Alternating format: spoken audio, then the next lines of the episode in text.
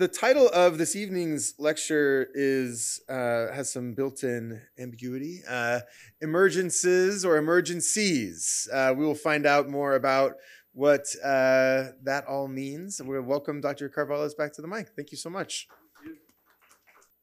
Uh, tonight, I'm just bringing my long johns as a way of showing that we all bring some forms of knowledges and some forms of, of, of affections that are always with us. That might be a part of us, that might not be a part of us, but it is the ways in which we have uh, brought, uh, uh, we were brought into this world. And then as we go and as we start to um, engage and be affected by others, then it is a, um, it is a time to. Um, to gain some knowledges, to, to be challenged by other people, and to be empowered by them and be challenged to, to the core of our own beings. And, and then bringing traditions that now I have not to, not to uh, appropriate, but to go after, to become a part of it, to honor, to bless, and to be blessed, to affect, and to be affected. So this this resource that I have are, are, are knowledges from various people from various places uh, that I want to be honored. And then, you see, the um, as, as, I told you, the uh, some of the African religions you make the head, and and when you make the head, you make the head with with with leaves. And so I I want to make my head not only with humans, but try to figure out that there are other people who are also part of me that I have to speak with and have them making my head and my heart and my body and constitute the uh, the knowledge that I bring and shift and turn and change and dispossess me and possess me at the same time. So that's why I hope you understand that. And even though my long john seems to be a little old. Uh, but we are going to watch this to organize the processes of inventory, metamorphosis, and emergence emergencies. We have always to consider crossing. We are always crossing and being crossed. Seeing ourselves as a part of a larger process of multiple belongings, ongoing symbiosis and transformations, crossing is fundamentally about endless encounters. Brazilian philosopher Rafael Haddock Lobo said on a class that crossing is the method, the hodos, of letting go in order to allow encounters to happen. Letting go in order to allow encounters to happen. So, crossing is a way of paying attention. So, tonight, dealing with the sense of this word emergencies, emergencies. So, there are kind of three ways to understand that. The first, emergencies with an I, is that which arrives and shows us that something is wrong. It is the fever in our body that is telling us something is not going well. It is the sirens of the ambulances hush, rushing after people who are in danger of losing their lives. Second, emergencies without an I, the eye are forms of self organized life in nature that are always flourishing and destroying, working to renew themselves and, and self organizing themselves. To, to that, we must pay close attention and patient attention. And third, the I in the brackets reminds us that we are a full part of whatever is happening where we are. The I is not about the I of the individuation in psychology or individualization of my own self, but instead a co arising of me in and through other beings.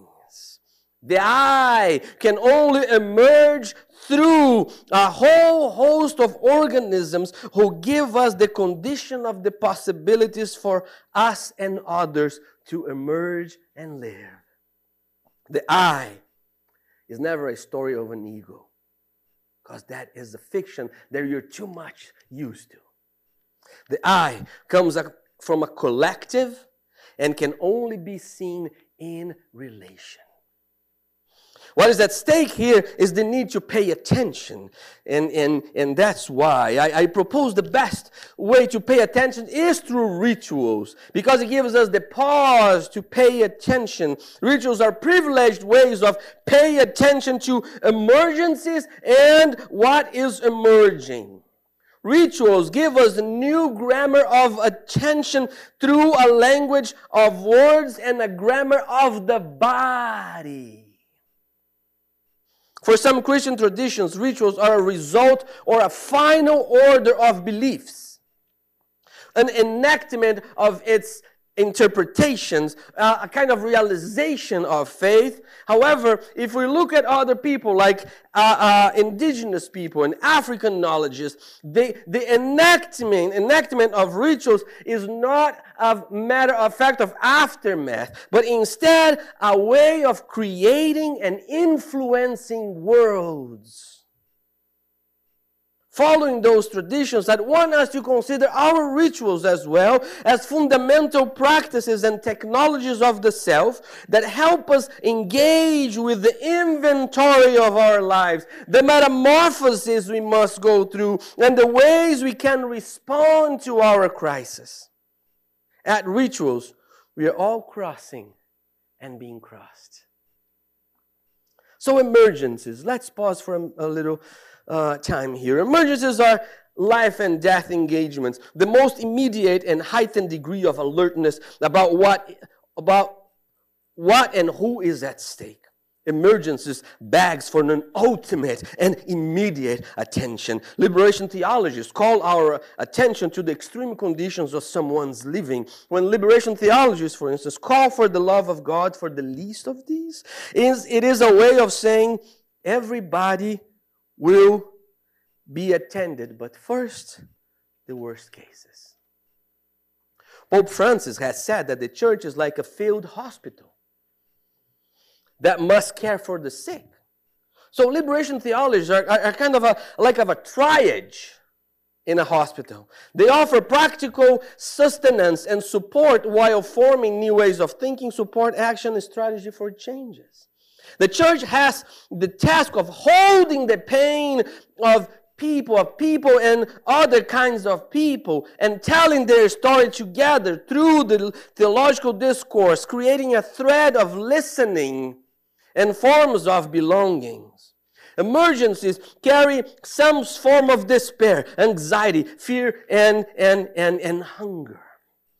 In Brazil, the situation is so alarming that children are hungry. So to pay attention to them. And, and, and kids are, are, are being abused sexually for a plate of rice. So it's the crying out of a desperation.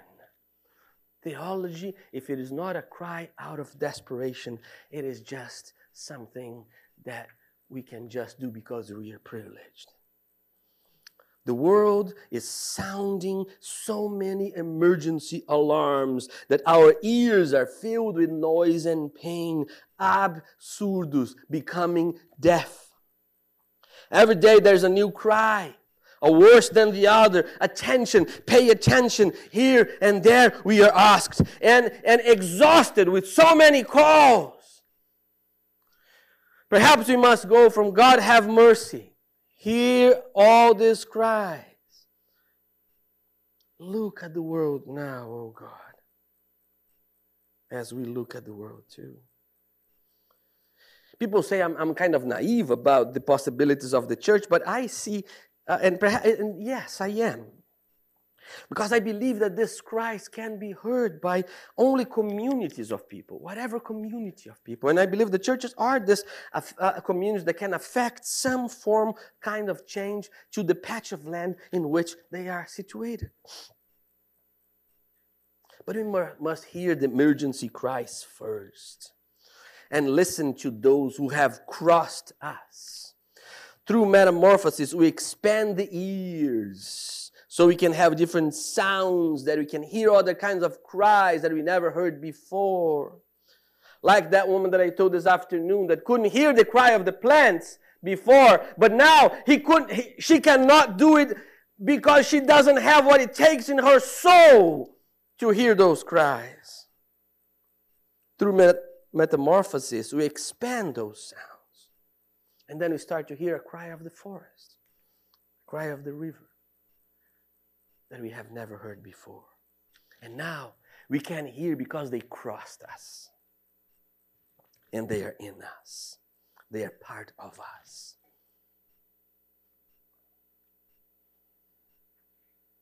Perhaps some of the emergencies of our times would be the language to abandon the language of liberalism, of rights of rights of to personal happiness, of universal love, of greed and fend for yourself ways of living, and instead organize life horizontally for all without hierarchies of power and dominance.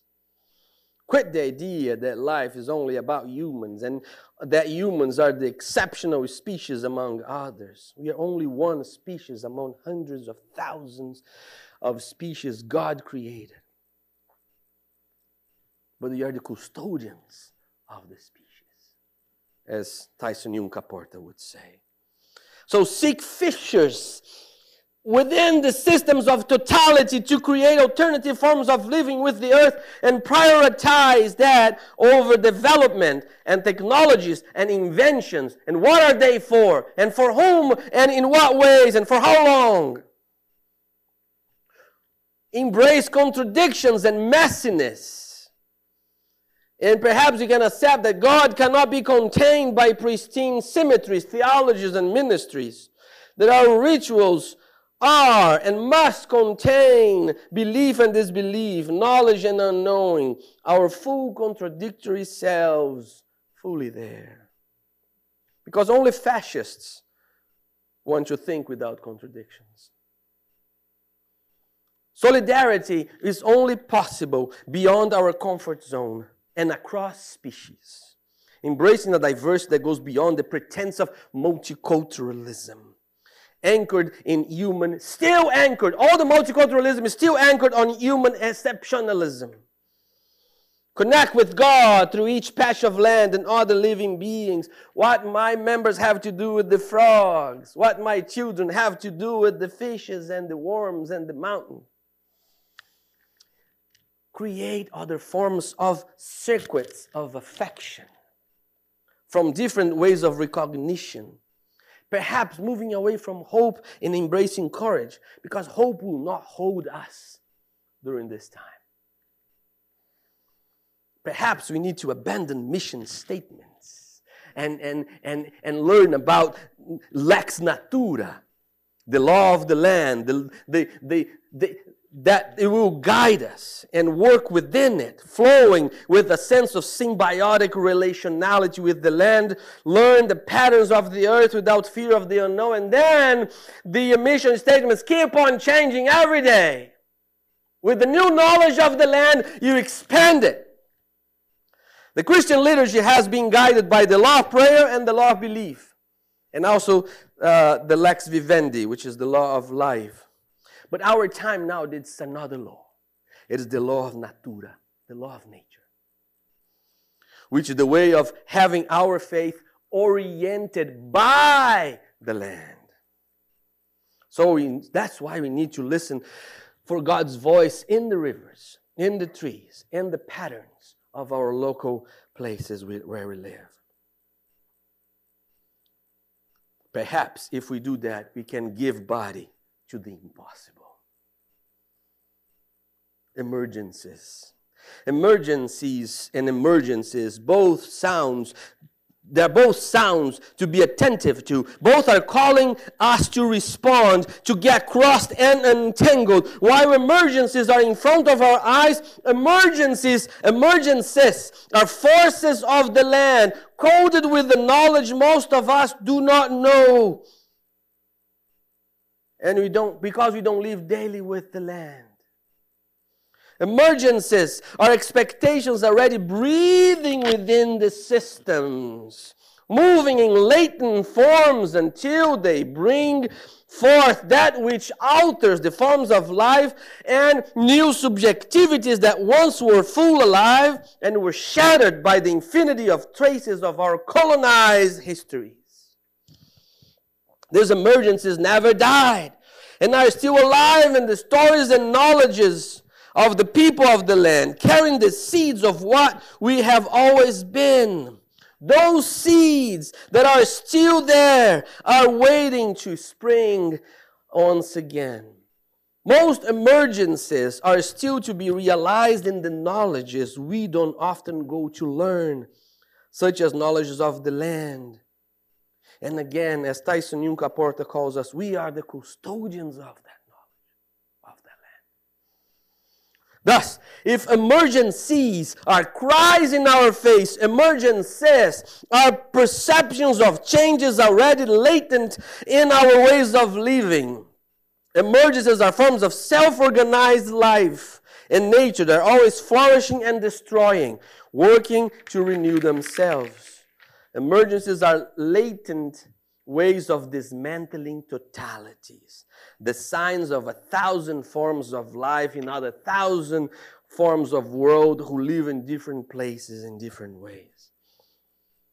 But emergencies are slow processes, shifting and turn old structures of knowing our languages. That's why it's so hard because we are like this, right? We run, run, run, run. We have patience for nothing. We don't have patience for pain. We don't have patience for relationships. We don't have patience for anything. Everything is just one breath of the other in accomplishment. Breathe, do, breathe, do, breathe, do. If you cannot breathe, do. As we slow down, as the only way to learn about the emergencies is to slow down. And that's when we start to engage with respect, slowness, contemplation. So we learn how we can walk in the land in which other organisms live in a very different pattern. If emergencies are quick ways of shifting our wardrobes, emergencies are about stripping those wardrobes apart and starting from the pajamas of our inventories so we can feel our way into the new ways of touching and kissing and walking and tasting and hearing and redressing ourselves with other forms of sensuous knowledges.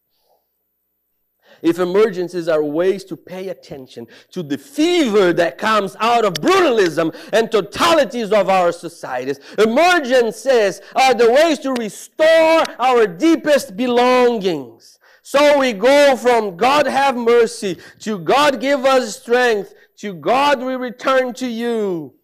That's our itinerary. To enter into the forms of emergencies of the land, we must pace the way we live. And go slow. No wonder there's so many slow movements everywhere now. To remind us that we've gone to a a point of crisis, and no wonder we are all ah, sick. And we are all having mental issues, and we're all hitting depression and, and, and, and other difficulties and, and, and panic attacks. And, and that's the, the diseases of our time. How do we slow down? We cannot even watch a whole movie now. We need series, right? 40 minutes. We cannot hear a, a, full three minutes and a half song. We have to have 30 seconds TikTok. Both emergencies and emergencies show us that the land is very, very slow. And if we do not have the capacity to linger, to stay put, to know all that we that we have to live right now in the present, in this very moment, we never pay attention. But we get bored, right? We, we, we just cannot sit. When we rest, we have to do something. Oh, we have this free day. What am I going to do? Where are we going? I'm so glad I have this day off. I have so much to do.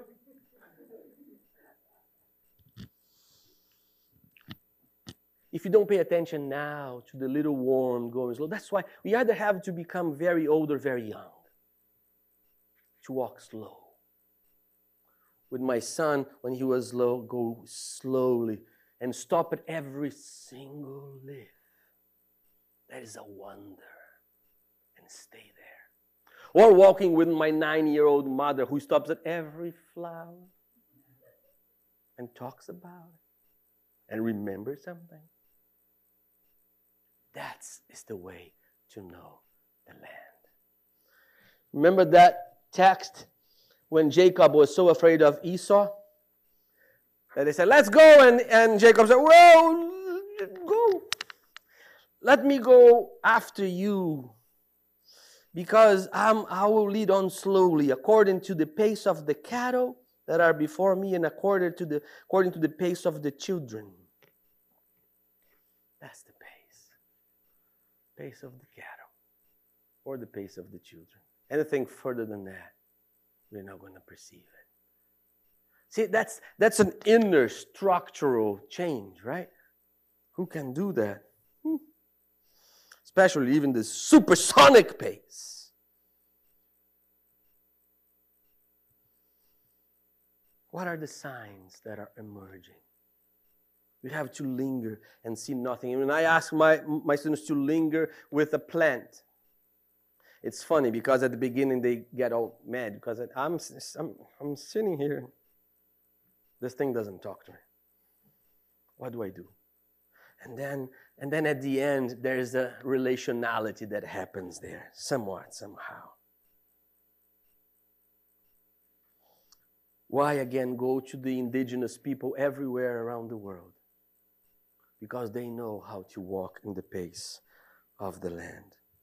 They are the guardians of the forests.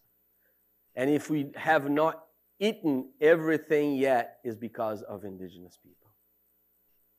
The Yanomami people in the Amazon forest have for ages enacted ritual to hold the sky from falling.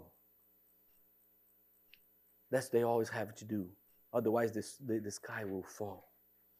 And science tells us now that carbons in the atmosphere will destroy the ozone protection and the sun will burn us. The Yanomamis knew this thousands of years ago. Because they know. They know how to hear the spirits of the forest, the shapiris. They know when the forest is telling them, we are suffering. Sonia Guajajara, an indigenous woman leader in the forest, uh, Amazon forest, she tells us this.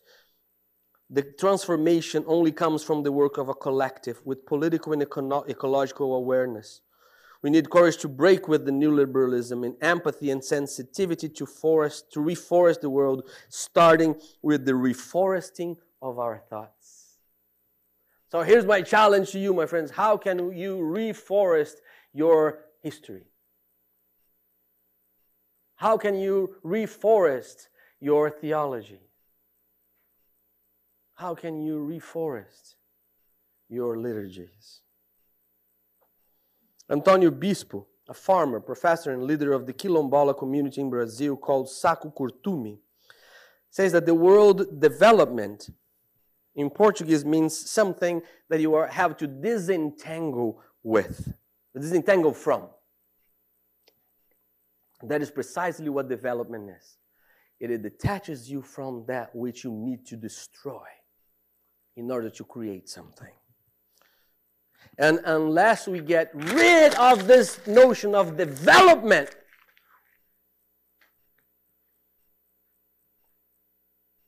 I don't know where we're going to go. We'll keep on buying it, owning it, dominating it, and do whatever I want because I need everything that I want. Guajajara and Antonio Bispo urge us to restore the way of Mother Nature, to develop is to continue the process of death. There's a deeper way to, re- to relate to the land, Bispo tells us, which is a way it's called confluence. And he says confluence is the law that governs the relationship of coexistence or coexistence between the elements of nature and teaches us that not everything that joins mixes, that is, nothing is the same. As such, confluence also governs the process of mobilization stemming from the pluralist thinking of polytheistic peoples. Ooh. Shouldn't have brought him here, huh? Confluence as a way of gathering knowledges together. For example, he tells us this simple story that I could understand. A mango tree, right? Imagine a mango tree that to live needs the soil to give her the nutrients to be sustained. She needs worms, protozoa, rain, sun, and someone that had to care for it, or sometimes not even some, some human. When it is time, the mango tree gives its fruit, and people and birds come eat. When the mangoes fall on the floor, the pigs and the cows, the raccoons, and others come eat too. And their poop will be the fertilizer for the soil.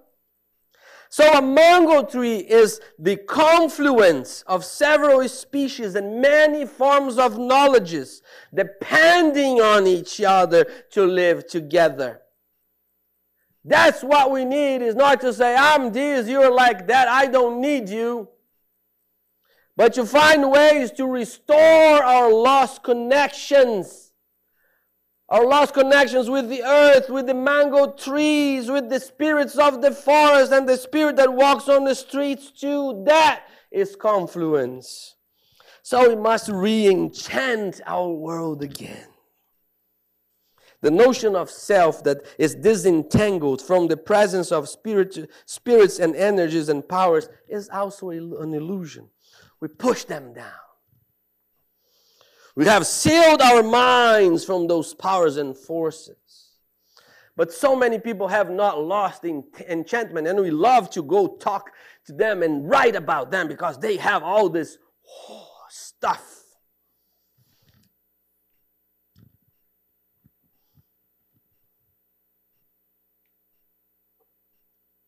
For us to be baptized, one has to participate in a catechumenate class, right?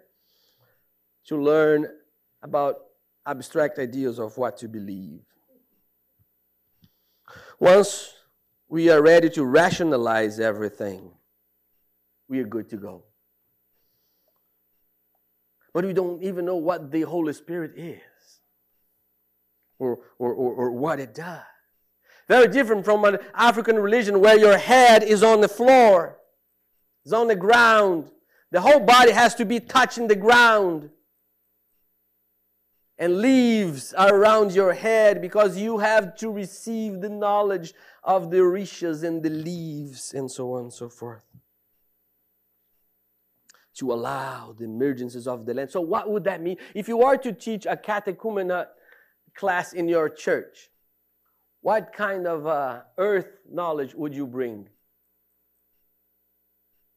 Chan, chan, chan.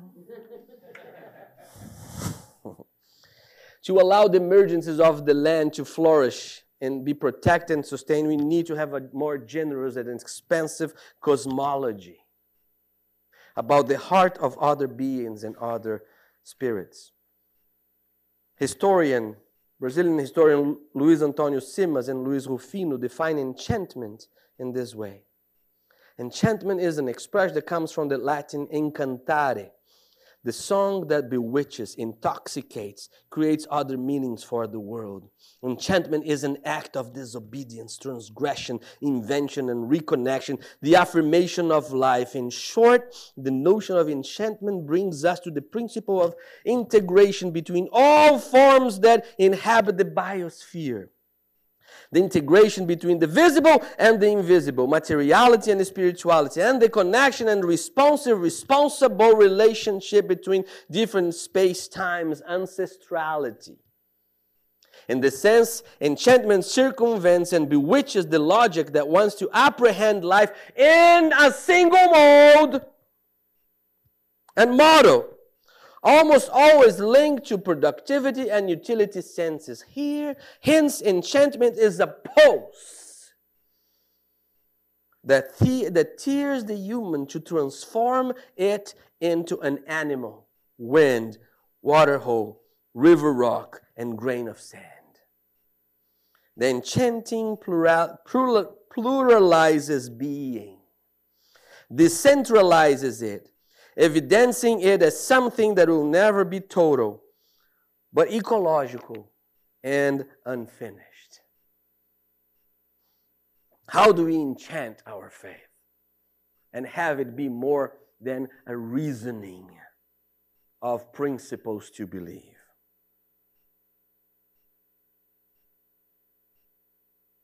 The coming of the Holy Spirit is a way of living with the emergencies and emergencies of God with the land. To make our faith greener, we must restitute the Holy Spirit as the material presence of God amongst us. Like the dove descending from heaven at the baptism of the Jewish Jesus. God is a bird, my friends. It's not a metaphor. We always preach as a metaphor. It's not is it is a bird. Read your gospel. So yes, we serve an avian god. Call us pagans, please. God became flesh in Jesus, and God became feather in the Holy Spirit. As Mark Wallace says better, woven into the core grammar of Christian faith, then is the belief in the Spirit as the animal face of God, even as Jesus is the human face of God. God and feathered in the dove gives us the prospect of an avian liturgio- liturgiography where the birds orient the landscape, transform our faith, and place multi species at the heart of our worship services. Graham Harvey says, All that exists lives, and that which lives is God, life everywhere. When the birds sing, they're not singing their own songs, as I said to you, they're singing God's songs. They're singing our songs. Without non human species, we cannot know ourselves, much less God. Here's a possibility of a trinity. And you know, you can throw everything away that I say. Right? Just, just listen. Just get this and throw it away.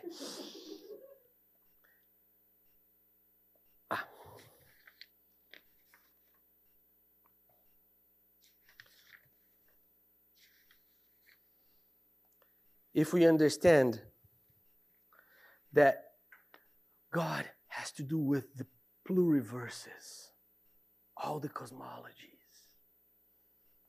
Jesus as the fullness of the humankind, and the Holy Spirit is the fullness of the animal, vegetable, and mineral land. I think we'd have a lot there.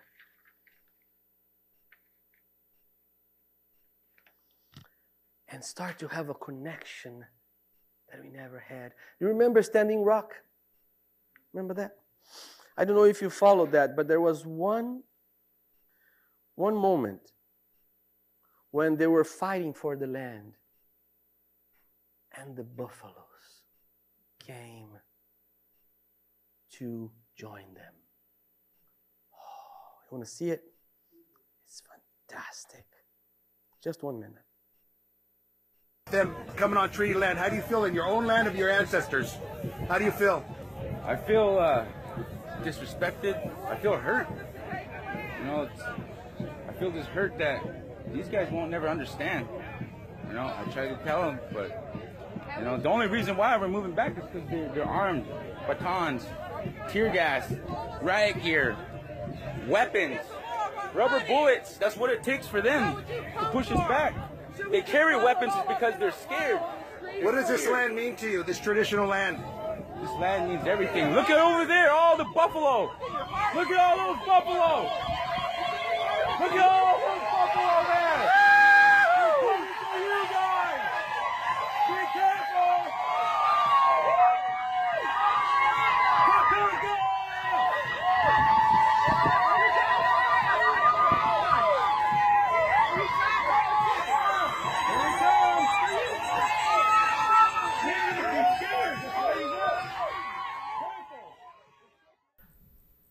buffaloes could hear the cries of the indigenous people. The buffaloes could hear the cries of the indigenous people.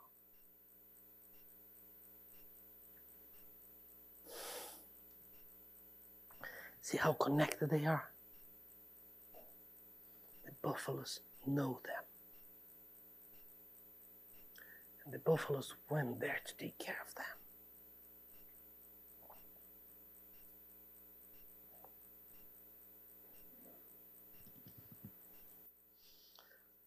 Is what organizes life and give us a way of living con- connected, right?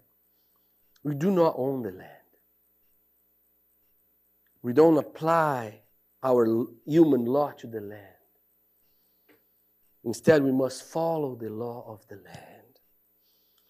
We cannot follow lex natura, the law of nature, until the law of the land bec- becomes the lore of the land, the L O R E, which is a body of traditions and knowledges based on the land. And that lore of the land is something that we need. And we have plenty in the Christian tradition. From an indigenous perspective, the law of nature cannot be normalized because each patch of land has a different law that consists of the ways in which each community engages, relates, and organizes themselves around that patch of land with their spirit, myth, and stories. That's what Tyson Yunkaporta says.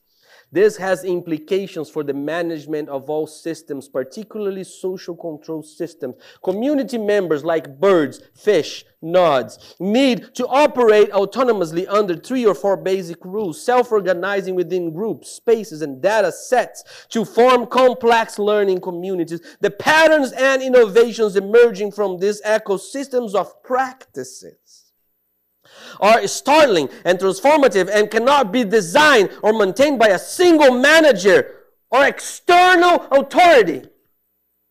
They cannot even be imagined outside of a community operating this way. This is the perspective you need to be a custodian rather than an owner of lands. Communities are owner of knowledges. It demands the relinquishing of artificial power and control, um, immersion, immersion into the astounding patterns of creation that only emerge through the free movement of all agents and elements within the system. The impacts, this impacts the way we are managed and governed. Pre industrial cultures have worked within self organizing systems for thousands of years to predict weather patterns, seasonal activities, and the dynamics of social groups. Then imagine responses to these complexities in non intrusive ways that maintain systemic balance. While interventions are possible from within these dynamic systems, they cannot be controlled from the outside. Systems are hierarchical, composed of equal parts interacting together. Imposing a hierarchical mode of top down control can only destroy them. Health interventions can only be made by free agents with, within a complex system. Agents referred to in, to in chaos theory as strange attractors. And you all who had class this afternoon about chaos and perhaps strange attractors. How do we understand the self organizing of the land? So that we can understand how to organize ourselves.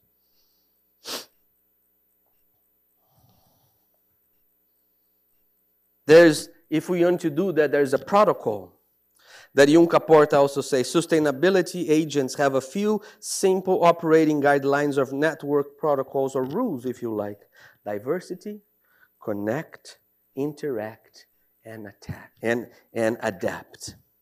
Diversity, connect, interact, and adapt.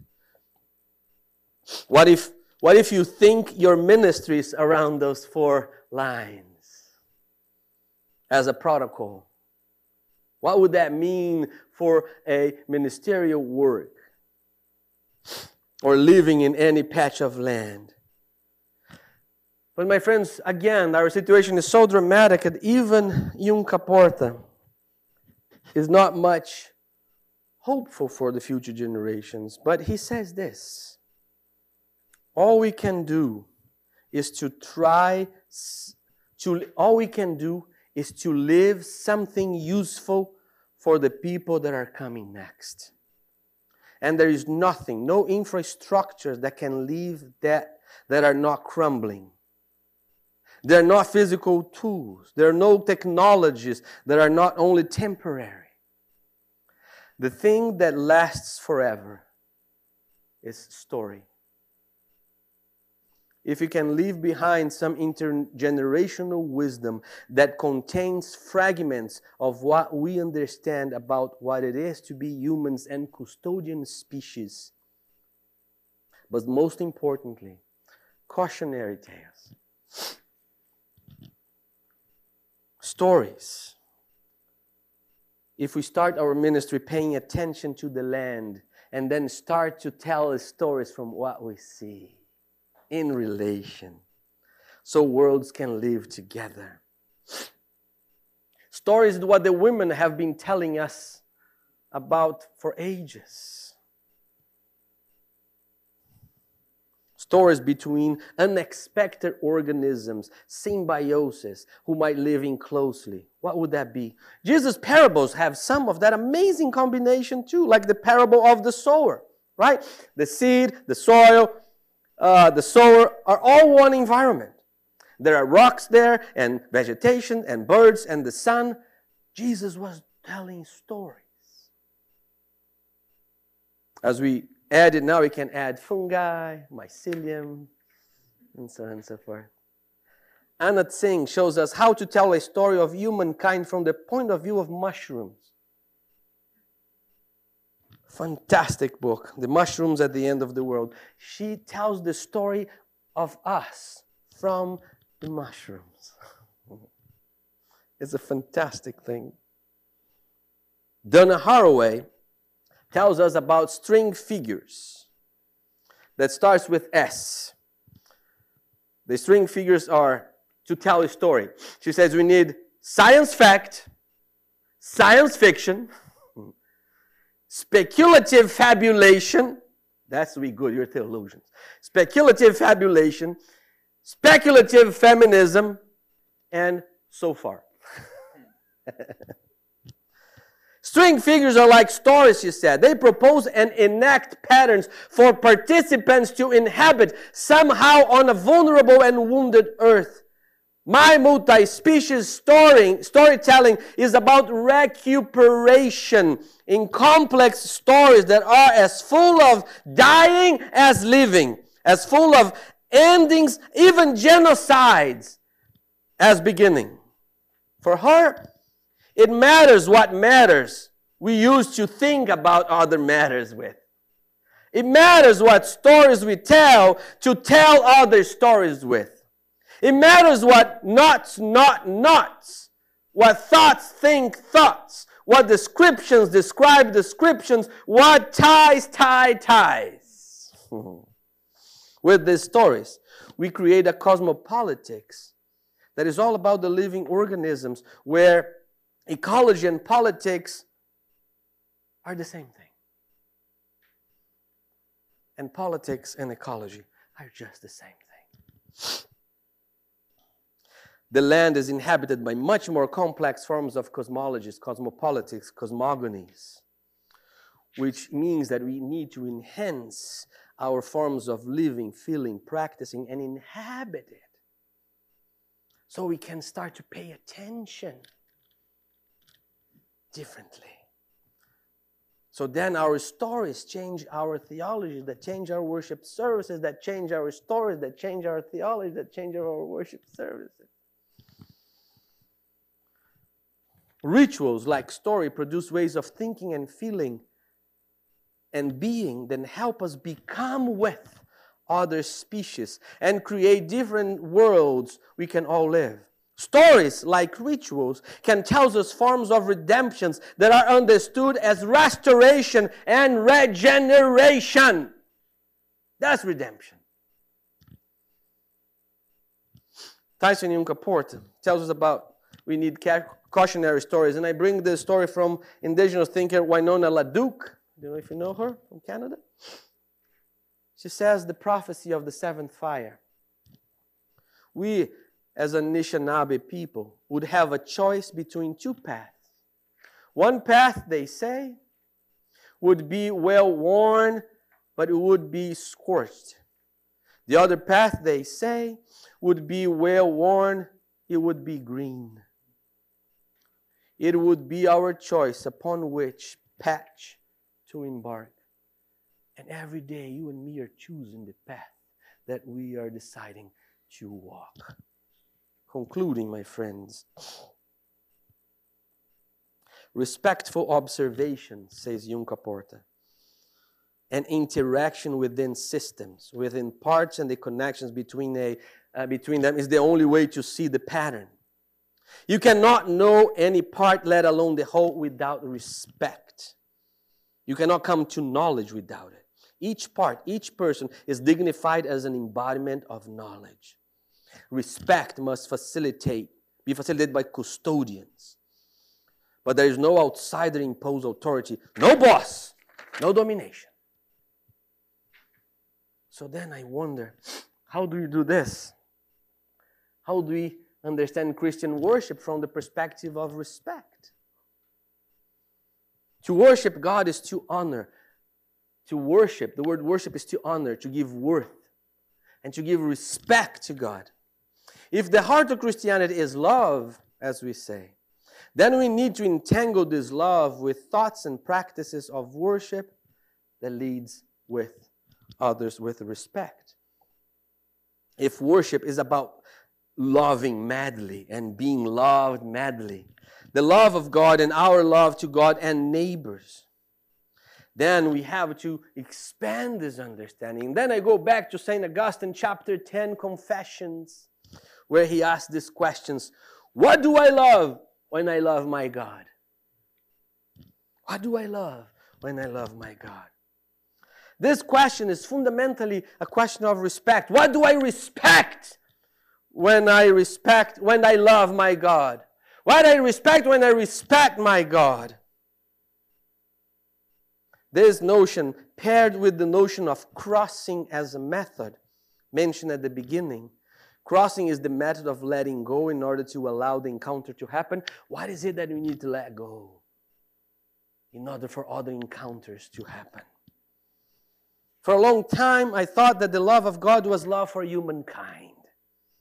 I, it rarely crossed my mind that the love of God will be love. Never thought about that.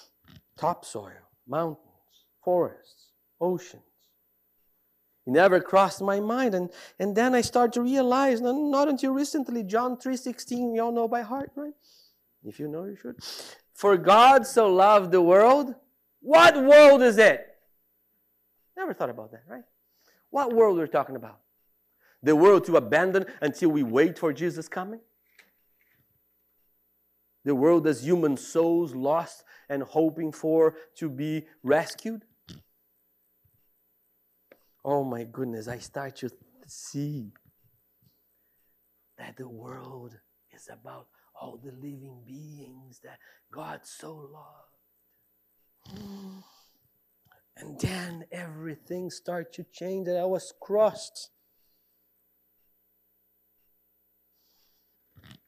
I was crossed. And then I remember that happened to me something that came from the literature from this Brazilian writer uh, that wrote Grande Sertão Veredas, Guimarães Rosa. And I thought that we always think that things are either in the beginning or at the end, right? That you're waiting for us. And he says, no. He says, ah, there is a repetition. It always happens other, always happens other times in my life. I go through things, and he says, and in the middle of the way I don't see. I was only entertained by the ideas of the places of departure and arrival. It's not where you're going to be, not the church that you're going to go. It's what crossing your path right now. So if you go home and if you have to say, what is it right now that is crossing my path, that is changing me right now? What is it? I'm not going to go and give you an altar call, but I could. What do I love when I love my God? What do I respect when I respect my God? And then the neighbors, oh, God love with all your heart, mind, and soul, and love your neighbors, but now my neighbors got so much complicated. Not only you, is is you, but let little mice out there, or or or the, the flowers, or the bushes, or or the birds, or the clouds, or too many neighbors. We are never alone. So, how, how am I going to love God now when COVID is taking away our ability to breathe? How can we breathe together? So, I have this exercise that I give to my students, and I'm about to change. Using your senses, what is around you? What relations and patterns, second thing, what relations and patterns are there? And third, what are the forms of life that comes out of those patterns? We could go more into that, but I'm going to stop here and I'm going to show you something about this Ethiopian church. That pretty much, this three days could have just been this nine minutes. And so let's um, say this nine minutes and that's it.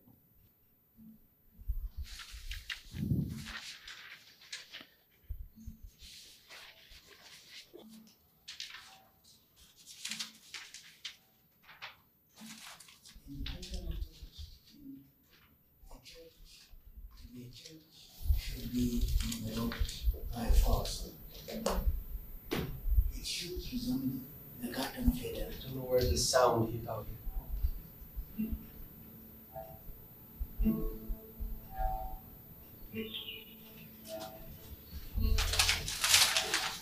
Hundred years ago, the highland was one big corporate forest.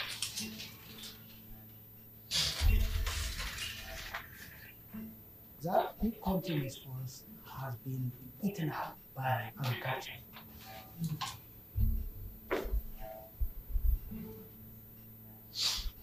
It is a church who has protected these forests and who has safeguarded them from destruction. It's only because of the patronage and the blessing of the church these forests have survived.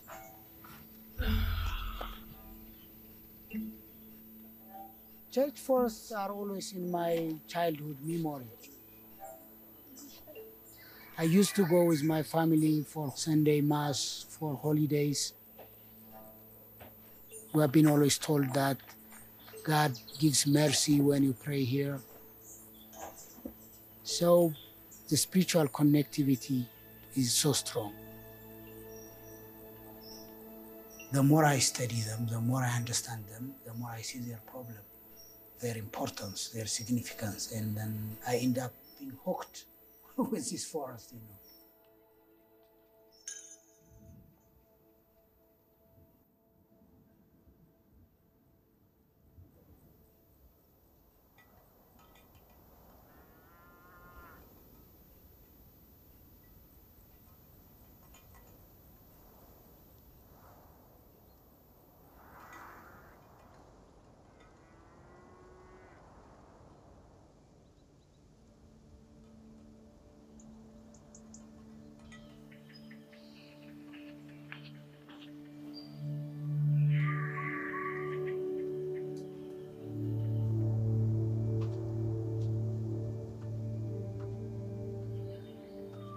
ስለዚህ በየእጽዋቶች ላይ የእግዚአብሔር ኃይል አለ፣ የእግዚአብሔር ጸጋ አለ፣ የእግዚአብሔር በረከት አለ። ስለዚህ አንዲትን ዛፍ የተከለ ሰው በተወዛወዘች ቁጥር እድሜውን ትለምንለታል ይችላል።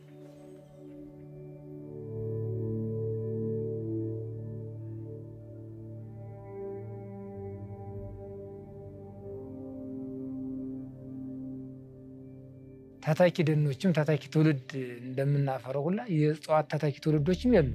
ሲወጡ ገና ይበላቸዋል ይበላቸዋል። እያለቁ እነሱ ትልቁ ሲወድ ተተኪ ያጣና ደኑ ከንቱ ይሆናል። እና አጥሩ በጣም ጠቃሚ ቤተክርስቲያናችን እሷን ካጣች ግን ራሷን ታጣለች። The idea of making a wall to conserve the forest came from the church itself. If you see the rural church, they have a wall to protect the inner circle, which people think that's the most sacred place. So let's move that wall to the outside and include the forest as part of the church itself. We are making a barrier, not excluding humans, a barrier against cattle grazing, so that regeneration and the health of the forest can be sustained.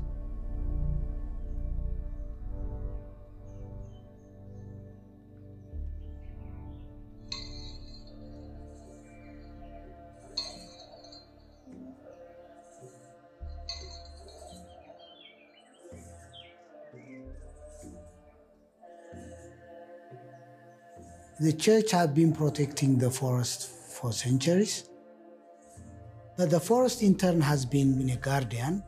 It was a kind of mutual benefiting.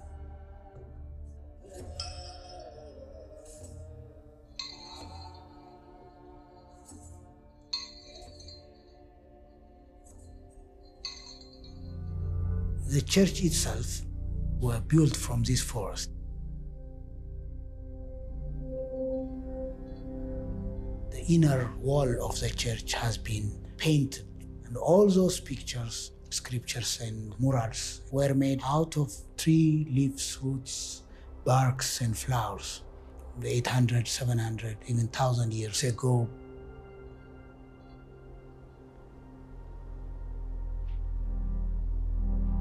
They are living by one another, they are embedded to one another. The church is within the forest, the forest is inside the church.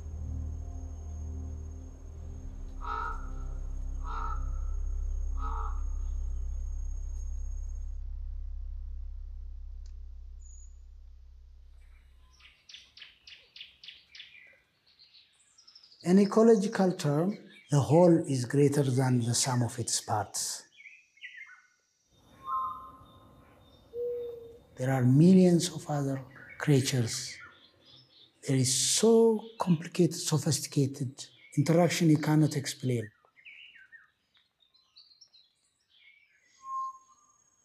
Because of the coexistence, there is what we call emergent property. It's a new hybrid character. The mystery is to think beyond what we see.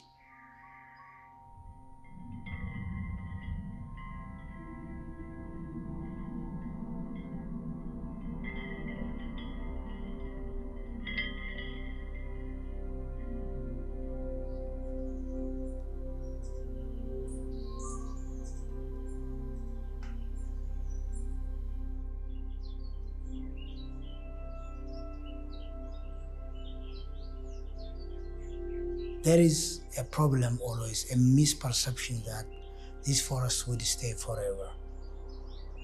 We don't have any other backup to safeguard the Ethiopian biodiversity. It is only the church forest. If we lose that, then that's all. እያለቀ እያለቀ ከመሄድ እንዲድን አንዳንዴ ድንበሩም አይታወቅም።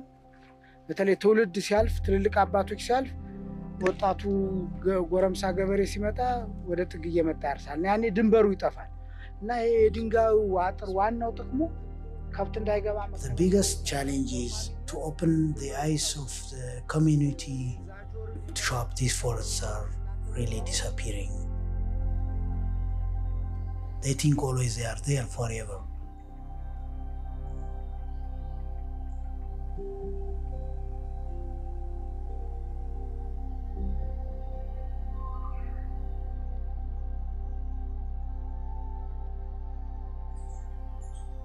The church forests are the blueprint. You can understand what kind of ecosystem, what kind of biodiversity, what kind of forest we had before. Everything is important and interlinked. So if you really care, we have to respect trees, the role of trees, and we have to learn to live with forests. We can bring back the landscape given that these church forests exist. That's my hope, that's my vision.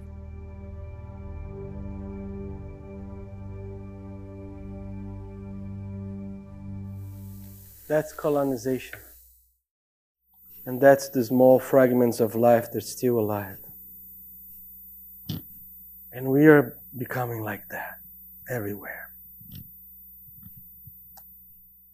How can we make those lives in these small places to sustain and give conditions and possibilities for them to grow?